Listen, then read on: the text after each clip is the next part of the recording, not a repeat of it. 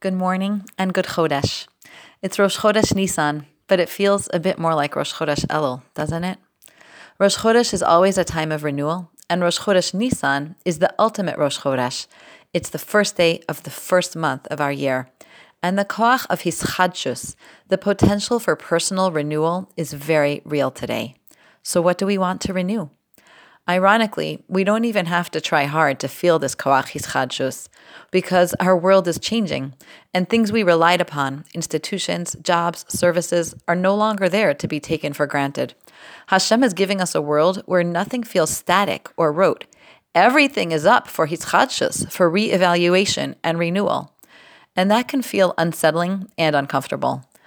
But maybe his hischadshus isn't so much about trying to do new things or to do things differently, as much as it's a chance for us to reach into ourselves and renew the parts of us that are core and central to our being, the parts that don't change, but sometimes get ignored and overlooked. So let's try to take advantage of this moment for ourselves and our families who are looking to us for stability and guidance, even as everything is changing. Parshas Vayikra begins Toras Kohanim, the laws of the Karbanos, the sacrifices, and the avoda in the Mishkan. The Torah says, Adam ki akriv mikem karban lashem. When a man among you brings an offering to Hashem, should be min behema from animals. This is what you should bring. But the Alshich points out that mikem, among you, or from you, isn't only describing the man. It doesn't only mean when a man among you brings an offering, but it can also be read as when a man brings from you an offering, meaning the offering is from you, it's your essence. A true korban, as the Nevi'im told us over and over, is not a rote gesture. It's when a person brings his entire essence and offers it to Hashem. Adam ki yakriv mikhem. The Ramban writes beautifully that a person who sins with his thoughts, his words, and his actions, he brings a korban that involves thoughts and words and actions. Because as he stands there watching the sacrifice of the animal, he thinks to himself, that should have been me. I'm the one who deserved to die because of what I did. But Hashem, in his great kindness, is accepting this animal instead of me. And that is Adam ki yakriv mikem. The offering really should have been mikem, from you. But instead, Hashem asks for korban Hashem min behema, an offering for Hashem from the animals. What Hashem wants from us is us. It's our essence. And how can we do that? Right now, Hashem has taken away so many mitzvahs from so much of Klal Yisrael. We're not davening in shuls. We're not listening to Kriyas Torah. We're not visiting the sick or hosting Sheva Brachas.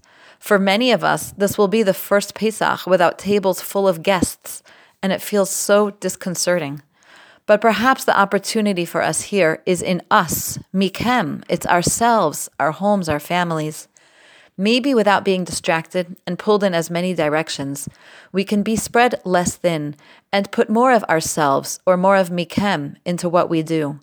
Maybe this is the time for Adam ki akriv mikem, for each of us to use our essence to rejuvenate ourselves, our homes, and our families.